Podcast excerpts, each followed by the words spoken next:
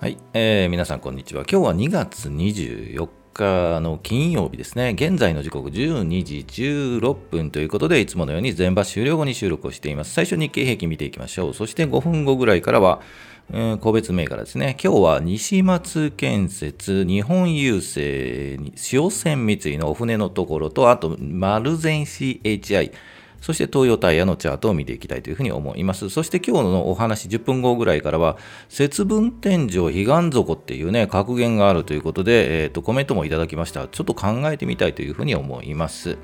はい、えーということで、えーいつもこのチャンネルはスイングトレードを基本にしています。チャートでを見て、日足、週足のあたりから、これ同意づきそうだなっていうような銘柄を見ながら、えー買いのタイミング、売りのタイミングを測って、えーお話をしたいというふうに思います。はい、えーどんな感じかというと、こんな感じですね。ローソク足で移動平均見ながら、一目均衡編も見ながら、チャートを見ていきたいというふうに思います。それでは行きましょうか。えーまず日経平均行きましょう。えー今日は前日比、1日空きましたよね。水曜日と比べるとですね、えープラス294円46銭、まあ、300円ぐらいプラスで全場は引けていますよね。で、2万7000。398円78銭ということになっていますね。で、えー今日は、題名にも書きましたよね。上昇してますよね。で、刺激材料ありということで、えーと、ブワンとちょっと上がったんですが、まあ、これ一時的なんじゃないかなというふうなところもを見ています。そこの話をしていきたいというふうに思います。それではチャートを見ていきましょう。えーチャート、日経平均のチャート、チャート、これですね。えー日経平均の日足のチャートを出しています。えー水曜日にですね、ガンとまあ下がっちゃったんですよね。まあアメリカがね、あまり良くなくて、それに引きずられた形で下がっているんですが、今日戻していますということです。で、戻したその刺激的なね、材料、刺激的というわけではないんですが、今日衆議院の方で、えー次期日銀総裁候補の上田和夫さんがですね、まあ、お話をしたということで、まあ、そのお話の内容が金融緩和は継続という雰囲気のおお話をしたので、まあ、それが刺激材料になって上がったということになっていますよね。で、えーまあ、こういう話もね、えー出てくるかと思うんで、まあ、一時的ですよね、ビヨンと上がっても、やはり、えー売りが出るので、えーある程度ね、高くなると売りが出て、このままブヤンブヤンと上がるような刺激的な材料ではなかったのかなというふうには思いますよね。たまにこういうのがね、えー出てくるので、そのあたりはちょっと注意しながら、えー投資をするというのが、タイミングを見ながら投資するというのが大事かというふうには思うんですが、えーまあ今日は上がったんですけど、まあ来週ぐらいまあゆっくり休憩するかなというふうには見ています。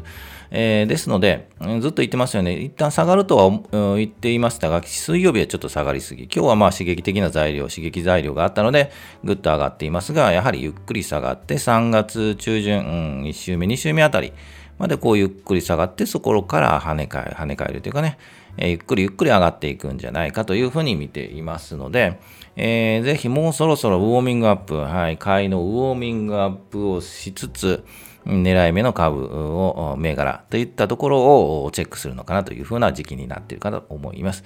で、タイミングとすれば、3月のうん来週、再来週あたりですかね。そのあたりを、うん、やはり彼岸節分、うん、彼岸っていう感じですよね。うん、そのあたりはちょっと後で見ていきたいと思います。じゃあ、えー、個別いきましょう。個別銘柄いきましょうね。えー今日はこの辺見ていきましょう。西松建設、日本郵船、お船、えー商船三井お船、えーに丸善 CHI 東洋タイヤというところで、あまりね、いいチャートじゃないんですよね。買いのチャートじゃなくて、この辺で休憩しますよねっていうお話をしたいというふうに思います。それではチャート戻りましょう。えー戻って、まず、うん、お船、お船じゃないな。えっ、と、西松建設行きましょうか。西松建設はですね、えーダブル底でビヨンと上がっていますという話をしました。こう、えっと一旦こう、窓を開けて下がっている、そこから出直って立ち直っていますよということで、えー普通、よくあるチャートだと、ここの、グビヨンと下がったところまで一旦この底をついた、このようにね、えーお皿みたいな感じになっているんですが、こういう形で一旦戻ってもう一回下がる。つまりダブルの底になるというパターンがよくあるので、そのパターンかなというお話をしましたが、この月曜、火曜日ですね、ビヤンと、はい、上がりましたよね。えー、これはさすがに予測できない。ですので、おそらくこのダブル底を想像していた方は、一旦ここで待っている。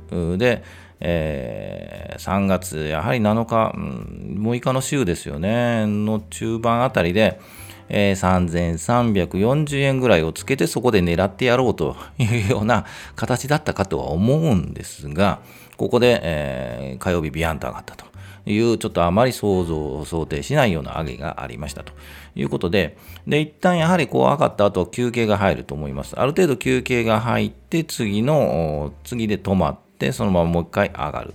上げにしても、やはりちょっと厳しいですよね。この真ん中で3740円あたりで、やはりちょっと一旦休憩に入るような感じがします。というのも、えー、やはりこのビヨンと窓を開けた大体真ん中ぐらいまで戻るパターンが、えー、まあまああるので、えー、ですので、そこら辺をめどという感じになっているかと思います。ですので、今、買いに回ろうかというと、ちょっと難しいなって感じがしますね。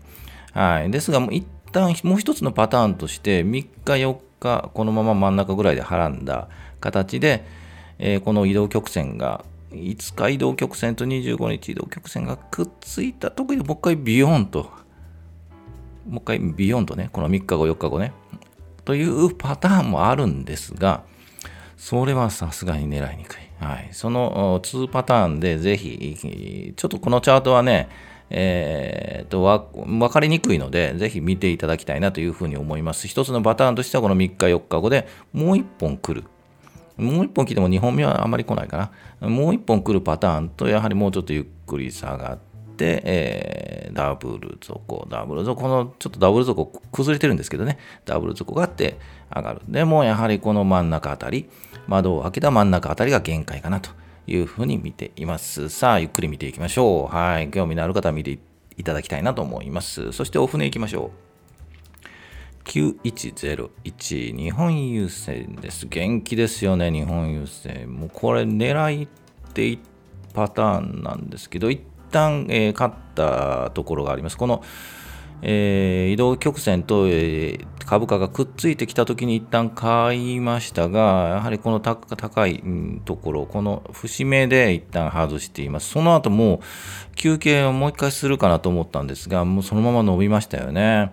やはりちょっと、配当狙いですよね。配当狙いでちょっと買っているのか、で、やはりちょっとこのまま配当高いままじゃなくて、やはりちょっとね、えー、また減配する可能性もあるよっていうような噂もいろんなね、考え方があるので、さすがにちょっと難しかったかなと思いますが、ビヨンビヨンと上がった。で、これからどうするの？という話なんですけど、なかなかここからは難しい。えー、もうちょっと広く見てみますと、えー、そうですよね。去年の8月あたりのところまで来ていますよね。3600円ぐらいまで来ているので、やはりここで一旦休憩かなというので、さすがに今日、昨日、え昨日じゃないな、えー、22日と24日でビンビンと来ているので、さすがに今日、うん、休憩、5番は売りが出る可能性もなくはないですよね。外す、一旦もうちょっと休憩しそうだなと思えば、5番、もうもうすぐ5番ですけど、で、一旦、うん、外してみるというのもいいかなと思います。はい、えー、今ちょっと買いに回るのはちょっと厳しいかな。休憩して来週、再来週あたりで休憩したところを拾うというのもありかもしれません。それでは、えー、同じく小線三井、これも同じ形だと思います。はい。ということで、ピッと来てますよね。で、このまま追うのはやはり無リスクがあるような気がしますよね。高いところで掴んでしまう可能性があるので、やはりもうちょっと待った方がいいかな、うん、というふうに思います。やはりこの場合は3400円ぐらい。いいですかね。ここまで落ちてきて、でも3月またいでしまうとですね、配当がね、うん、権利確定した後のまたガクンと下がるパターンもあるので、その辺はちょっと考えるところかなというふうに思います。はい、えー、次、マルゼン CHI 行きましょう。3159。ぜひね、えー、このチャートを見てほしいというのがあれば、えー、コメント書いていただくと、はい、見ますので、ぜひコメント入れていただきたいなと。いつもコメント本当にありがとうございますね。気軽に入れてくださいね。ということで、えー、マルゼン。マルゼンは一旦書い、えー、っと、外しています。で、その後高いところでうろついてるんですよね。で、えー、これ高いところでうろついて、もう前言いましたよね。はい、ここの辺がね、安いところで買った人がゆっくり逃げているんですよね。ゆっくり売ってますよね。ということで、ここで買うのはとても危険だという話をしています。ですが、ピッと上がりましたね。これいけるんじゃね？と。これいけるんじゃない？もしかしてもう一回ビヨンと来そうだよねっていうのはまずないと思いますね。ちょっと、ここで行ってしまうとですね、こうガンといきなり来ますよ。ガンと下がって。はい。ですので、えー、もしかすると売りパターン、そろそろ、はい、あの仕込んでた方が、まあ、売り抜けているというチャートに見えますね。ガンときますよ。はい、売り、売りから空売り好きな方はそろそろいいんじゃないでしょうかね。と言ってる時にぐんと上がってね、ぐんと上がって踏み上げした後にガンと下がるというパターンもあるので、ぜひちょっとこれはもうね、えっ、と、見ていただきたいなと、賢明な個人投資家の皆さんは、まあ見ていくだけの銘柄かなと思います。はい、そして東洋タイ行きましょう。えー、東洋タイは2月14日にぐわんと下がったんですが、これ、決算なんですかね。えー、ですが、戻している。やはりちょっと人気があるのでね、さすがに、えー、安いところは買いが入ったような感じがします。その後高くなってますよね。これ本当に、うん、いつもお話ししますが、安いところで、えー、余ってるのはやっぱり良くなかないかなというふうに思いますよね。ですので、えー、戻なぜか戻ってきている。はい。こんなん予測できないですよね。ですので、やはりガンと下がった時は一旦落ち着くというのが大事かというふうに思います。ここで、今日お話し投げたのはもう4 5営業日ぐらい前からゴンゴンゴンと上がって、一旦休憩が入っているので、休憩入りますよねというお話をしたいというふうに思っています。で、えー、もう少し休憩入って、もうちょっと大きくしましょうか。25日の移動曲線でタッチして、また跳ね返るというパターンにが見えるので、えー、次の狙い目は1560円あたり。というふうに見えますね。えっ、ー、と、配当落ちが6月なんですよね。ですので、まあ、今買って6月まで待つというのも一つかなと思うんですが、まず慌てないというのが大事かなと思います。もうちょっとやはり、3月、2週目、3週目ですよね。やはりそこになるのが彼岸底みたいなね、えー、感じには見えなくもないです。はい、ということでした。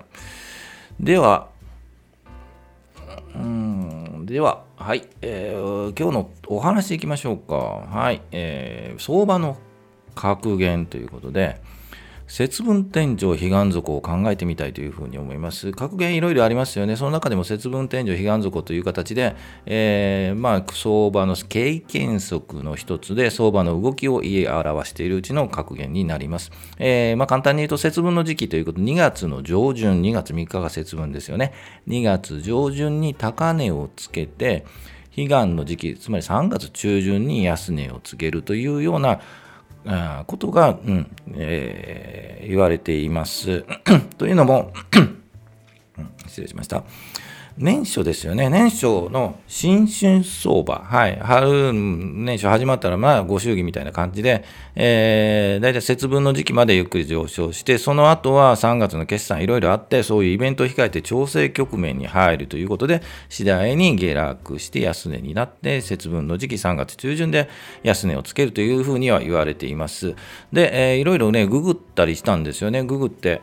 えー、見てみると、じゃあどうなのというので、いろいろサイトありましたね。はい、それで見てみました。で、調べてみました。で、まず2つあったんですけど、日経平均で見ました。日経平均で見ると、この丸1番。2010年から2019年のこの10年間は、えー、節分天井彼岸族は6勝4敗。うん。つまり、まあ、まあ、6回勝って4回負けたということで、平均値の騰落はプラス2.97%というふうな数字が出ています。これは株読むというサイトから引っ張ってきていますけども、えーということで6勝4敗。で、2000、えー、他のサイトで1945年からずっと数えてた方もいらっしゃってですね、はい、お疲れ様です。で、ほぼ半分らしいです。上昇は2年に1回ということで、えー、っと、まあ、まあ、ここ10年ぐらい、10年とかね、2010年から19年、もう6勝4敗なので、大体2回に1回ぐらい。という風になっているそうです。まあ、数字上そうなんですよね。かつ日経平均なので、えー、個別銘柄はこうかというと、さすがに、うんそうでもない場合もあります。ということで、まあ、半分ぐらいだとね、いうことでした。で、えー、まあね、いろいろあるんですけど、格言はね、えー、まあ、まとめちゃいますが、格言は理論的な根拠というのはなくて、大体経験則で、えー、いうふうに、えー、で当たるとも言われる経験則、アノマリーっていうんですよね。アノマリーというらしいですね。経験則から来ているものであって、で、え株式相場に関するノウハウが入っているのが格言であるということですよね。まあ、心構えというか、投資する時の心構えはあるんですが、まあ、人生の教訓という形でも受け止められるというふうなことで、よく格言はあのよく聞かれるというふうに思います。当たる当たらないというのはね、ちょっとまあ、いろいろあると思うんですけど、今言った節分天井彼岸底は半分ということなんで、えー、ですのでそれじゃあ当たらないんじゃないのとか当たるよねというのはまた別の話だというふうには思いますよね。でまあ結局そういう心構え人生教訓としてまあ楽しく、うん、一番は楽しく投資して人生が豊かになれば OK というたところだと思います。で頭の中に入れていて、うん、そういえば節分天寿彼岸族というけど今年はどうだろうなというのを見てみて先ほどチャート見ると見るとね、えー、っとなんとなく当たっているんですね。今年はねえー、いろんなサイト見ても当たるんじゃないかという説もありますね。節分天井彼岸底がね。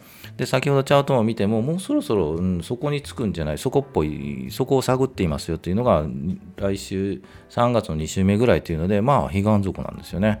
ですので、えー、といった意味でも、格言を知っていて、え、チャートを見て今年は当たるんじゃないっていうのもぷっと感じるピピッと感じる。はい。というのが大事かなと思います。たまに格言出すのでね、ぜひ、こんな格言もあるよ、今年当たるかね？という話も、はい、ぜひしたいと思うので、えー、面白い話があればぜひね、コメントいただければなというふうに思います。今年はね、なんとなく当たりそうですよ。はい。ということで、はい。えー、雲こんな感じで見ていますというところですね。はい。いつも全発終了後に収録配信しているので、ぜひ12時ぐらい今日ちょっと遅れましたけどね、あ、5番始まりましたね。5番どうなったのかな？大体寄り付き317円プラスなので、まあまあ、同じところから始まったのかな。うん。ちょっと高くは始まったのかな。ということで、まあ、金曜日なんでね、5番が売りが出るのかもしれないですが、あまあまあ、良かったかなと。高くね、いけばね。ということで、えー、なんだっけ。また来週ですね。はい、今週もありがとうございました。また来週お会いしたいと思います。お疲れ様でした。